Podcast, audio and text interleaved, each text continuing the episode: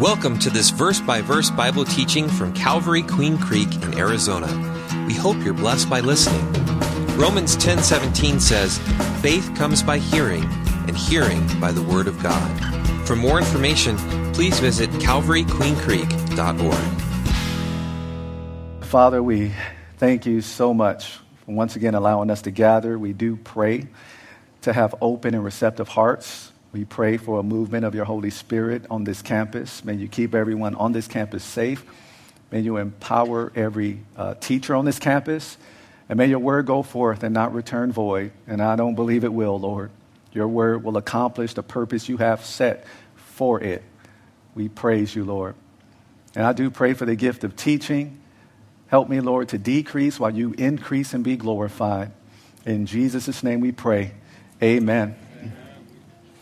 So we are in the Gospel of John, John chapter 8. And we're going to look at verses 12 through 36. So, John chapter 8, verses 12 through 36. And of course, we do have a title for the message. And the title is one word freedom. That is the title of the message. And of course, the message today will hopefully do what God designed His Word to do. That is our prayer. You know, God says in His Word in 2 Timothy 3, verses 16 and 17, that, that this God breathed Word, this inspired Word that He gave to certain men that He set aside to write it down, He said that it's useful to, it's useful to provide doctrine teaching. So, if you want to know what we should believe as believers, if you want to know what is true about God and, and every other topic, you go to the Bible. It's the Word of God. So, it's useful for doctrine, for reproof. So, it, it shows us what is wrong in our life. It points out, in other words, what is crooked or broken in our lives, but it's also useful for correction, how to correct those wrongs in our lives but it's also profitable for instruction in righteousness. And then, of course, so all of us as believers may be complete and thoroughly equipped for every good work. And so that is my prayer today as we jump into John chapter 8 that the Word of God will do what it is designed to do, and I believe God for that. Amen. So in verse 12, of John chapter 8, it says, Then Jesus spoke to them again, saying, I am the light of the world.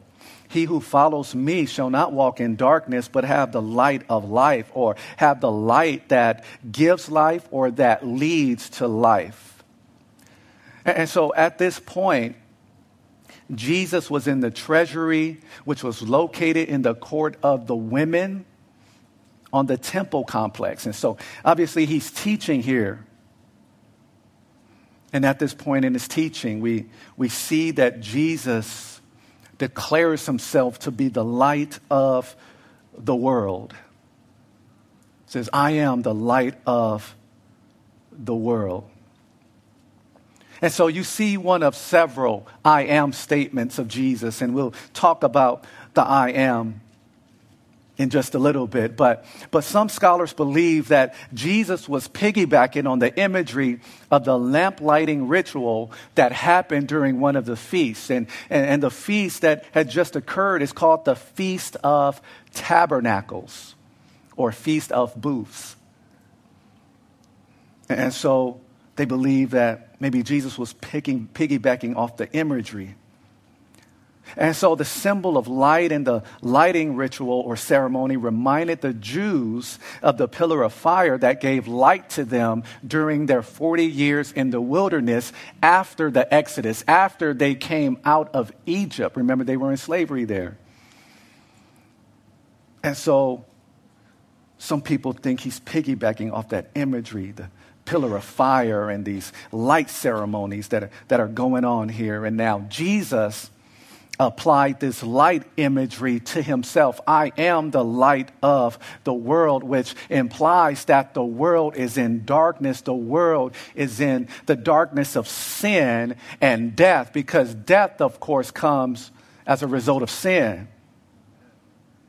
The world is in the spiritual darkness of sin and death. And, And Jesus, of course, is the light of the world who brings light to this dark world. He brings light to this, in other words, dead world. And anybody who lives on this planet who wants to get out of that spiritual darkness, who want to get out of that spiritual death, they, they may. They can come to the light of the world and receive that gift of life.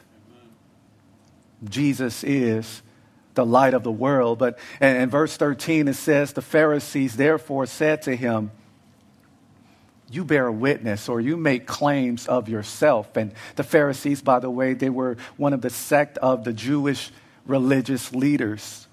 And you would often see them going back and forth with Jesus. And, and, and on a side note, you, will see Jesus being uh, merciful and compassionate to, to the sinners in the Bible. You see that. But when it came to these self righteous religious folks here, full of pride, Jesus was more harsh with them. And, and the Pharisees, they, they were one of those groups there, the sects there, that, that would also butt heads with Jesus. But they told him, Your witness is not true said, You're the light of the world. What you're saying about yourself isn't true. And Jesus answered them and said, Even if I bear witness of myself, my witness is true. It is valid. For I know where I came from and where I'm going, but you do not know where I come from and where I'm going. In verse 15, you judge according to the flesh or by human standards. You, you don't really know me, but you, you think you do. Just judging according to your standards. Jesus says, I judge no one.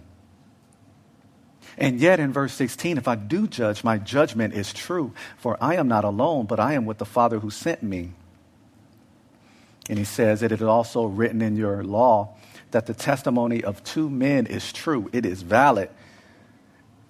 And he said, I am one who bears witness of myself, and the Father who sent me bears witness of me. So notice what he says in verse 15. He says, I judge no one. And so the first time he came, he's talking about this first coming. The first coming of the Messiah, the Son of God, he came to deal with the sin issue. He's dealing with the sin issue. He came to die on behalf of humans, sinners. And so he didn't come to judge, he didn't come to condemn. He wanted to die in their place so they can have a right relationship with the Father. But many of you are Bible scholars. You, you read the scriptures and, and you understand that one day, yes, He will judge. And, and the Bible tells us that the Father has actually committed judgment to Him. And so, whenever He judges, when that time comes for Him to judge, it will be true as Jesus stated here, and it will be righteous. But when Jesus comes back to judge, my, my, my question for you is, is, is will you stand at the judgment seat of Christ or will you stand before him at what is called the great white throne judgment? And there is a difference between the two. You see, the judgment seat of Christ or the Bema seat of Christ is, is, is something for believers. It's reward day, in other words. And some believers will have more rewards than others. And those rewards are rewards that, that, that nobody can steal, nobody can take it away. No rust can get to it, no moth can chip away at it or, or, or destroy it. Adding to your treasures in heaven. You can do that right now. So you can be faithful to whatever God has called you to do right now and add to your treasures in heaven. You can do that now, and at the Bema seat, it will be a great day for you. But like I said, unfortunately, some believers will have more than others, more rewards than others. They'll be in heaven, but some will have more rewards than others. And, and then there is something that's called the judgment of the nations that is at the second coming when the scriptures tell us in Matthew chapter 25 that he separates the sheep from the goats. Right, that determines who is allowed to go into the millennial kingdom. Those are those who come out of the great tribulation period. And there are some who are going to turn to Jesus during that time. And some will be allowed to go into that thousand year reign of Christ. Again, it's called the millennial kingdom. And we're going to be with him. Those of us who are believers right now will be raptured up, but we're going to come back with him in our glorified bodies. So we won't be a part of that judgment of nations, but that's something that Jesus is going to do. But then you have that great white throne judgment. I said that earlier, so now it's time to explain the great white throne judgment that is only for unbelievers in Revelation chapter 20. And that's where people are going to receive their final sentence because they refuse to receive Jesus Christ. They refuse to repent when they had the chance and receive Jesus. So, therefore, they're going to experience the second death. And so they're going to come before him after the millennial kingdom. Heaven and earth are going to flee away from the universe, is going to flee away from him. And, and, and here you're going to have him, white throne judgment. He's going to open the books. They, none of them going to be in the Lamb's book of life. These are all unbelievers, but he's going to judge according to their works. Why is that? They're already going to that lake of fire, which in Greek, Gehenna or hell. They're already going there. Why open the books? Because it's going to determine the degree of hell they'll get to experience. And so today, believers, we, we are on a mission. We need to share the gospel with as many people as possible because that judgment day is for real. That great white throne judgment is for real. But, but, but which judgment will you be a part of to get back to my initial question? Will you be at the Bema seat of Christ, reward day, or will you find yourself at the great white throne judgment? But something else I want to point out here from these verses in verses 13 through 18 is that whatever Jesus says about himself is true. Yes, these religious leaders, they can, they can claim that his witness is not true, but, but, but Jesus declares that whatever he says about himself is true. Why is that? Well, well, number one, he knows where he comes from and where he's going. And that is, of course, heaven, which means that he is an eternal being, which means that he is God. He existed before the universe existed. He existed before mankind existed. He existed before any planets existed. He is an eternal being. He is God. In fact, Micah chapter 5, verse 2, and we're going Old Testament on you right now and this morning, where it says here, but you, Bethlehem Ephrathah. Remember, Jesus was born in Bethlehem as a human. He's always existed, but as a human, he took on a body at a certain time in history. But it says, But you, Bethlehem Ephrathah, though you are little among the thousands of Judah, the southern part of Israel, yet out of you shall come forth to me the one to be ruler in Israel, whose goings forth are from old, from everlasting. You see that? He, he, he came from eternity. Eternal God.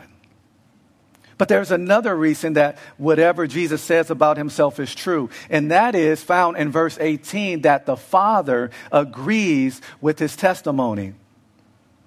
The Father who sent him bears witness of him. So, what Jesus says about himself is true. So, are we paying attention to the words of Jesus? Whatever he says about himself is true, not what the world makes up, not what politicians make up, not, not what these false religions or cults make up about him, but what did Jesus say about himself? In verse 19, it says, Then they, speaking of the religious leaders, they, they said to him, Where is your father? They took a jab at him because remember, you know, word is getting around about this virgin conception and his virgin birth. Mary, of course, being a virgin at the time she gave birth to him. And obviously, folks didn't believe it. And so it was almost a slap in the face in a roundabout way. And where, is your father? They said to him. Jesus answered, You, you know neither me nor my father. If you know me, you would have known my father also. So, so the fact that they didn't know where his father is, and I use present tense is because the Father still exists, He's in heaven. You even hear that in the model prayer Jesus taught us, Our Father which, uh, which is in heaven. right? So the fact they didn't know where his father is, they didn't know his father, shows they didn't really know Jesus. And how many of you know that if you want to know God better, if you want to know the Father better, then you need to know Jesus a little better? Because Jesus would declare, if you've seen me, you've seen the Father. How can you say you don't know me? I'm, I'm, I'm right here in your face. How can you say you don't know the Father? You know Jesus, then you know the Father. If you know Jesus, then you know the invisible God. Colossians chapter 1, verse 15 says, He is the image of the invisible God. So if you want to know how the invisible God is, the God you cannot see, if you want to know how He is, then, then look at Jesus in the scriptures. Look at Jesus' life. He's the firstborn over all creation, He's first in rank, in other words. He is the image of the invisible God. He is the most clear expression of God ever. That's why he's called the Word of God. What do words do? Words express thoughts, it expresses our thoughts. And so Jesus is the fullest expression of God the Father we will ever see. He is the image of the invisible God. And so if you know Jesus, then you know God, you know the Father.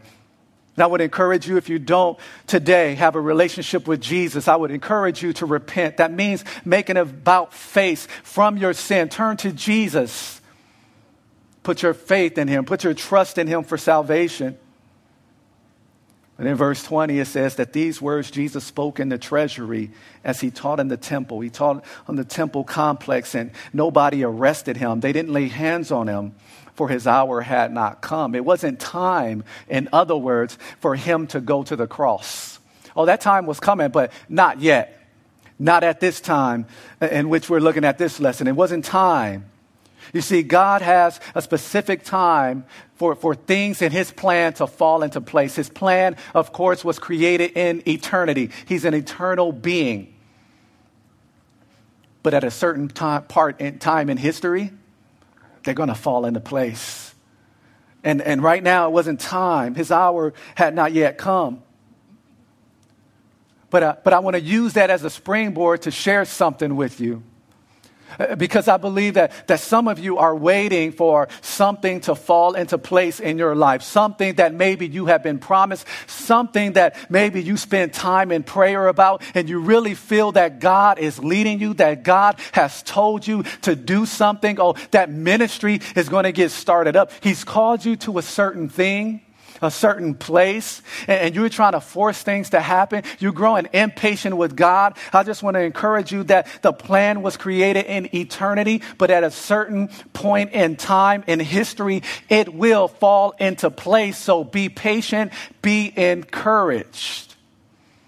God has a specific time. And in verse 21, it says, Then Jesus said to him, I am going away speaking of his death, resurrection, and ascension, him going back to the Father. And he says, And you will seek me, speaking to these unbelieving religious leaders. You're going to look for me and you will die in your sin. Where I go, you cannot come. You, you won't be able to go to heaven with me because you, you, you, if you stay in that position where you're unrepentant and not putting your faith in me, you're trusting me for salvation, you're going to die in your sin. You won't spend eternity with me in heaven. And so the Jews, these Jewish leaders, they said, Will he kill himself? Because he says, Where I go, you cannot come. And he said to them, You are from beneath, that is, of the earth. I am from above, that is, from heaven. You are of the world. I am not of this world. Verse 24, therefore I said to you that you will die in your sins. If you do not believe that I am He, you will die in your sins. Yeah, that last statement there, that clause there, if you do not believe that I am He, you will die in your sins. It's very interesting because the word He is not in the original text. So the way it reads is that if you do not believe that I am, you will die in your sins. So He, of course, was added by the translators but it wasn't in the original text. So if you don't believe that I am, you will die in your sins. You may recall the story in Exodus chapter 3 when God is talking to Moses and, and he's commissioning Moses to, to be used as the human deliverer of the, the people of Israel, to deliver them uh, out of, to lead them out of slavery in Egypt. And he asked God, if, if they ask me who sent me, what do I say? And God told him, I am who I am. I am that I am. It says, Tell him I am sent you. And I am and I am who I am are translations of the Hebrew word hayah, which is a verb. It means to be, it means become or exist. Hayah is the root word of Jehovah, English, Jehovah, or Yahweh, the proper name of the one true God. See, Yahweh and Jehovah are variations of what they call the tetragrammaton. That is the YHWH, those four letters, or YHVH. And I just want to share with you that no one knows for sure the true pronunciation of YHWH or YHVH because the Hebrew Old Testament did not use vowels since the ancient Hebrew language did not have vowels in its alphabet at the time the Old Testament was written. But the Jews consider YHWH too sacred to utter. But eventually, the vowels from the word Adonai, which is, which is Hebrew for Lord, they were inserted into YHWH to form Yahweh. And so, I am who I am is related to Yahweh, which is rendered Lord in all caps. So, if you read Lord in all caps in the Old Testament, you look behind that, it's talking about Jehovah or Yahweh. And so I am who I am, or I am, or Yahweh, they share the same idea. And so from this name of God, the, the I am, we learn that God is eternal. We learn that He is self existent. Nobody had to create Him. We, we understand that He's unchanging and self sufficient. But his name also suggests that he becomes to us whatever our needs might be. That's why you see things like Yahweh Yireh or Jehovah Jireh and so forth. There's a combination. So God doesn't just exist, He is active. He is the great I am. And so Jesus is saying, therefore, if they don't believe that I am, if they don't believe that I am God, then they will die in your sins they will die in their sins. They don't believe that he is who he says he is, that he's just not some good teacher or uh, some kind of cool prophet. But no, this is the Son of God. And when we talk about Him being the Son of God, we talk about Him having the very same nature of God the Father. He's equal with God. And so, whatever essence God the Father has, Jesus has that. That's what it means by the Son of God. It means to have the same nature as God. Second person of the triune God. One God who eternally exists in one person. So we serve one God, not three, but there's three in one. It's one times one times one. It's not one plus one plus one. If you're a math scholar, I'm not. I was an English major, so help me with my math. In verse 25, it says, When they, that is, the religious leaders, said to him, Who are you? And Jesus said to them, Just what I've been saying to you from the beginning. He says, I have many things to say and to judge concerning you or to condemn you for, but he who sent me is true. And I speak to the world those things which I heard from him. They did not understand that he spoke to them of the Father, then Jesus said to them, When you lift up, speaking of the cross, when you lift him up on the cross, when, when you lift me up on the cross, the Son of Man, speaking of himself, he says, Then you will know that I am he. In other words, then you will know that I am. Because again, he is not in the original text. And, and he says, And that I do nothing of myself, but as my Father taught me, I speak these things.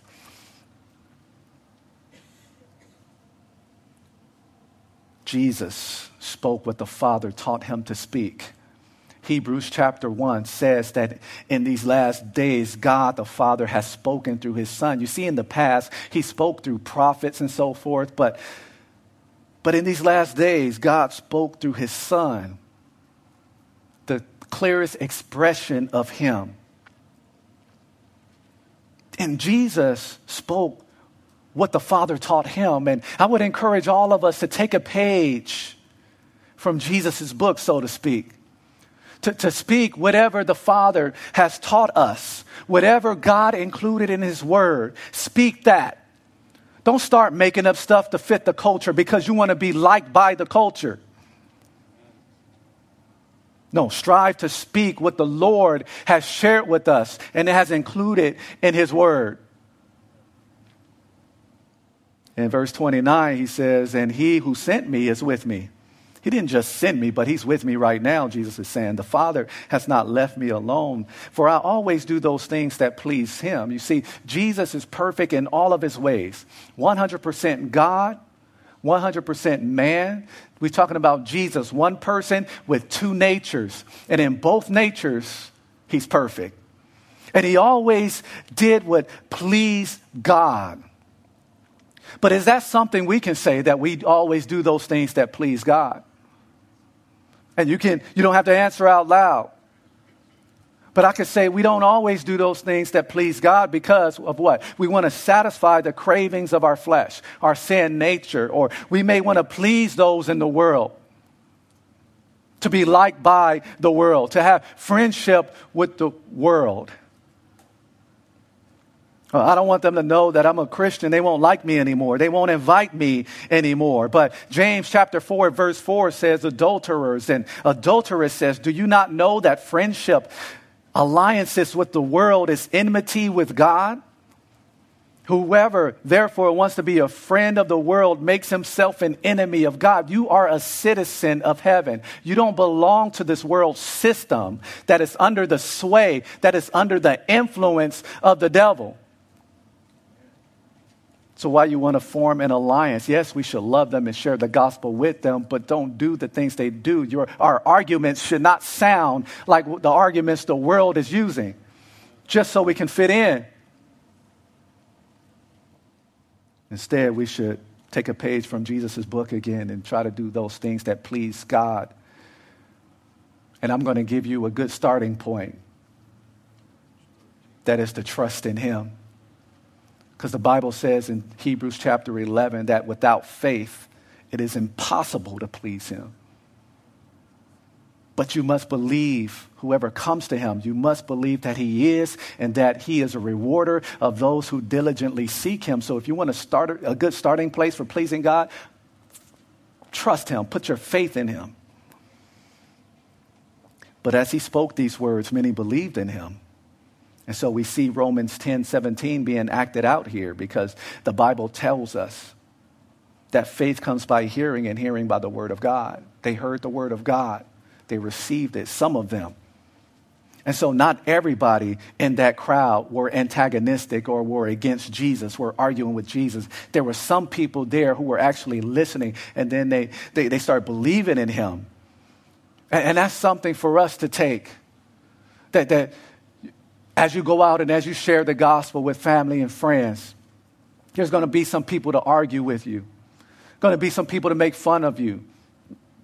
Some people are going to be hard hearted. But then, don't get discouraged. Don't get upset because there could be somebody you're talking to along the way, or maybe in that group, that God is really chipping away at the hardness of their heart and drawing them to Jesus. And so there's some good soil there as we see here. And then Jesus said to those Jews who believed him, If you abide in my word or continue to obey my teaching, you are my disciples. You are my true followers. And so you see the test of a true follower of Jesus that we just don't profess to be a believer. No, we continue in his word. There's permanence.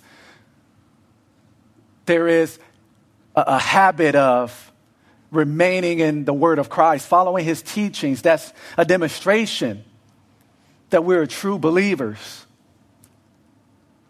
But there's some people who claim to be a follower of Jesus, but yet they disagree with him in all types of matters of life.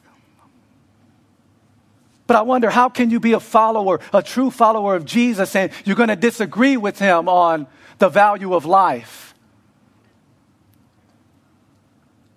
Going to disagree with him on whether or not life is valuable to him inside the womb or outside the womb. How are you going to disagree with Jesus even when it comes to marriage? But I'm a follower of Jesus, but you disagree with him. Who's really your Lord? On what is sin, what is not sin, how to worship him or not. People disagree with Jesus on all these types of issues. The Word of God is not to be played with, it's not to be tampered with. And we're in the last days, and the rapture is getting closer. When He's going to snatch us up out of this world, are we ready? And you, speaking to these people who are believing, verse 32 and you shall know the truth, and the truth shall make or set you free. They, that is the religious leaders, they answered him, We are Abraham's descendants and have never been in bondage. We never been enslaved to anyone. How can you say you will be made free? And Jesus answered them in verse 34 Most assuredly, I say to you, whoever commits, that is, it's not talking about a one time thing, every once in a while sin. It's talking about a habit. You're practicing sin. In other words, this is your lifestyle. Whoever has sin as a lifestyle, it's a habitual thing. You're a slave of it. And a slave does not abide in the house, does not live in the household forever, but a son, a real child, they abide forever. They belong to the family forever. The New Living Translation reads this way in verse, when we look at verse 35. It says, A slave is not a permanent member of the family, but a son is a part of the family forever. In verse 36, it says, Therefore, if the Son makes you free, you shall be free indeed. You are truly free. That, that's what the Word of God says. So, I do want to touch on something from here because it, it would appear that, that some of these Jews here, these religious leaders, they have a short memory or haven't been reading the scriptures.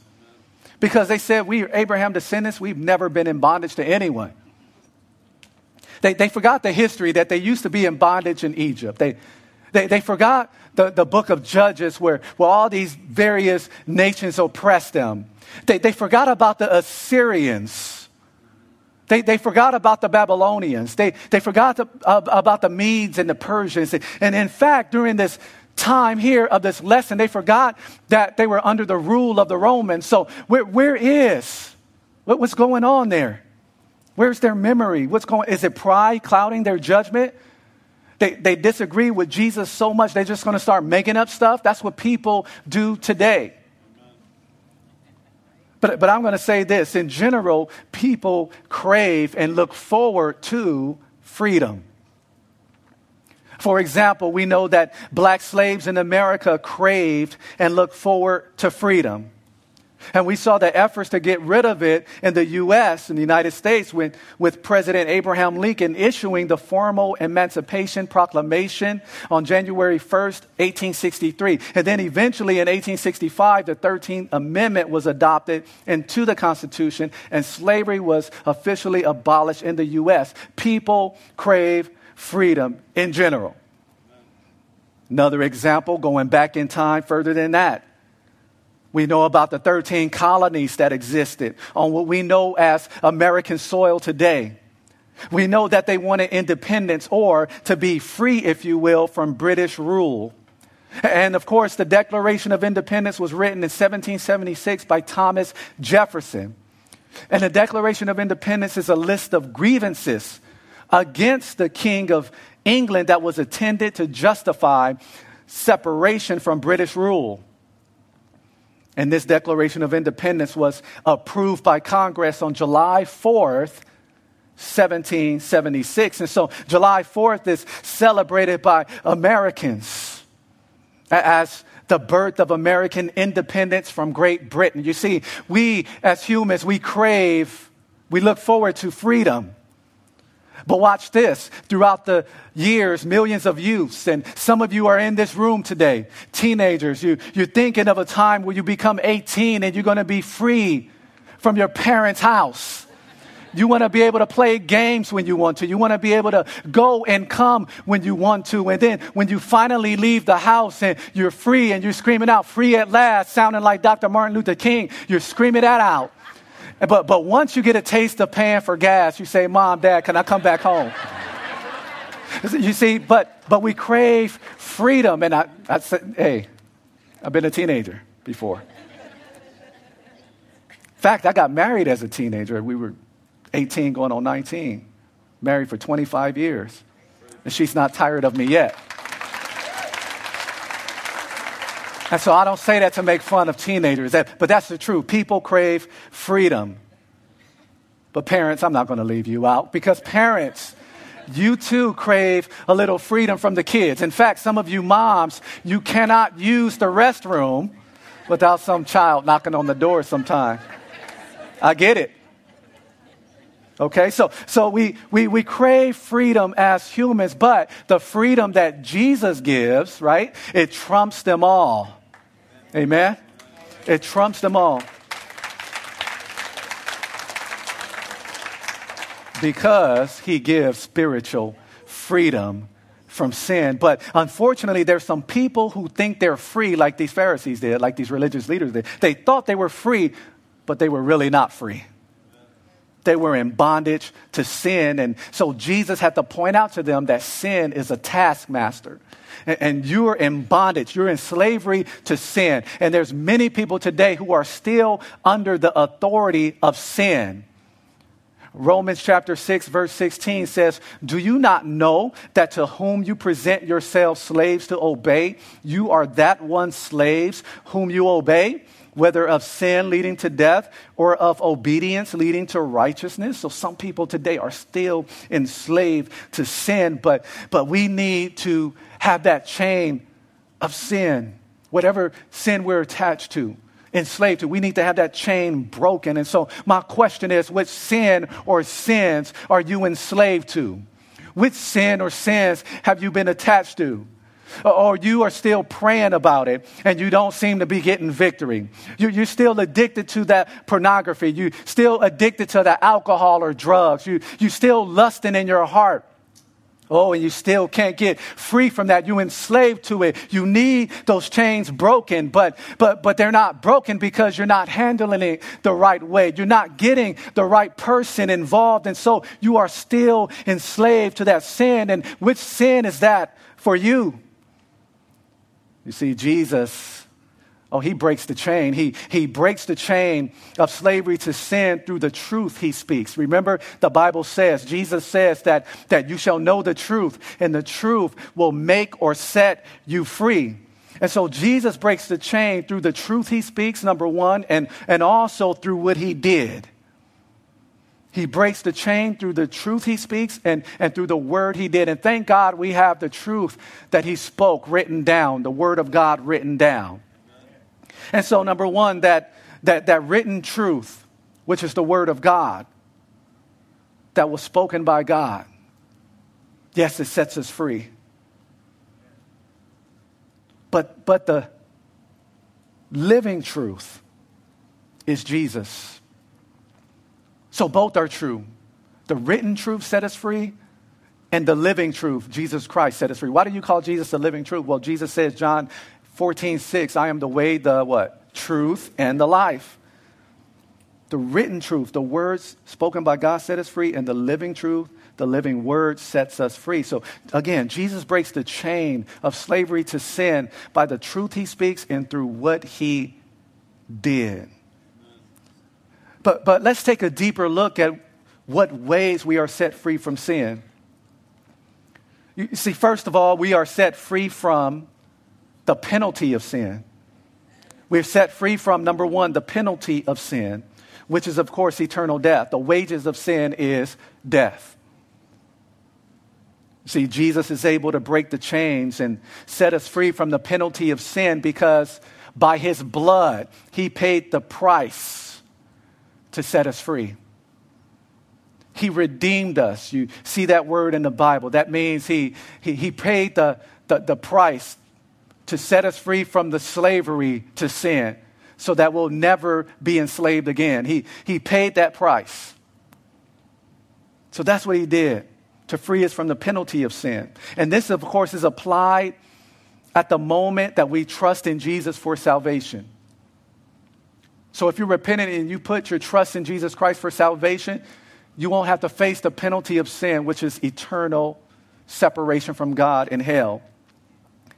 But you have to start there. That has to be the starting place. If you're going to overcome the, the daily power of sin, the overall power in your, uh, of sin in your life.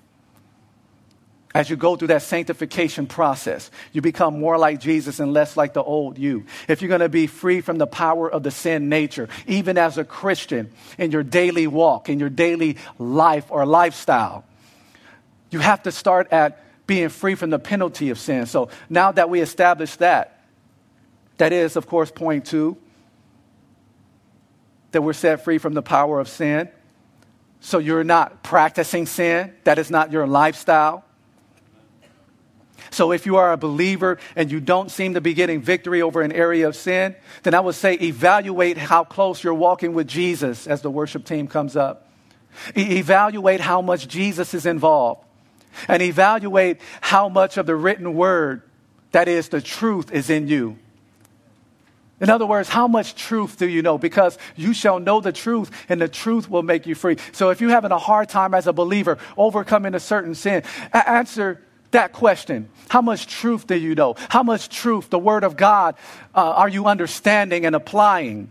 Because the Bible says in Psalm 119, 11, that your word I have hidden in my heart that I might not sin against you. And let me rephrase it this way Your truth I have hidden in my heart that I might not sin against you. You see, the written word of God, the written truth. The more of that we have in us, the more we abide in that, the more freedom we'll get to experience in our daily walk. And you'll know when someone is walking in freedom because you'll see more of Jesus in them and you'll see less of the old them. But then finally, he sets us free from the presence of sin. And eventually that will happen at glorification. That is the final stage of salvation. That's when we receive our glorified body, no more sin nature. So we will not be able to sin anymore in our glorified bodies. 1 Corinthians 15 49 says, As we have borne the image of the man of dust, we shall also bear the image of the heavenly man, that is Jesus Christ. And so, one final thought I want to leave you with. As free people who have become children of God through repentance and faith in Christ, you, you don't have to worry about that statement Jesus made in 35, verse 35, where he says, And a slave does not abide in the house forever, but a son abides forever. Because you are a child of God by faith in Christ, you will remain in the family of God forever. I don't care how many family members, your blood family members reject you, talk about you, don't invite you anymore. I don't care about that. But when you become a child of God, you will never ever be put out of the house, out of the household, because you are a part of the family of God forever. And as believers in this place, I want you to look to your left. I want you to look to your right. And I want you to uh, praise God for the new family in God that you have. You will never be put out of the household. And that's because you are free in Christ. Amen. Let's pray. Father, we thank you for who you are. Thank you for the freedom we have in Christ. We praise you, Lord. For any of us, Lord, who may be struggling with certain sins, you have the power to set us free. We know that. Help us, Lord, to surrender. Help us to give it up to you. Help us to get more of your word in us. May your word take root deeply and richly in our hearts. And by the power of your Holy Spirit, set us free from it, Lord. And may you bless my brothers and sisters as they leave this place, but not your presence. Bless them, Lord. Keep them safe. Use them in a mighty way this week. In Jesus' precious name, let the church say, Amen. Amen. Thank you for listening to this teaching from God's Word. If you have any questions, would like to request prayer, or want more information about our church and how you can experience the love and hope of Jesus Christ in your life, please visit calvaryqueencreek.org.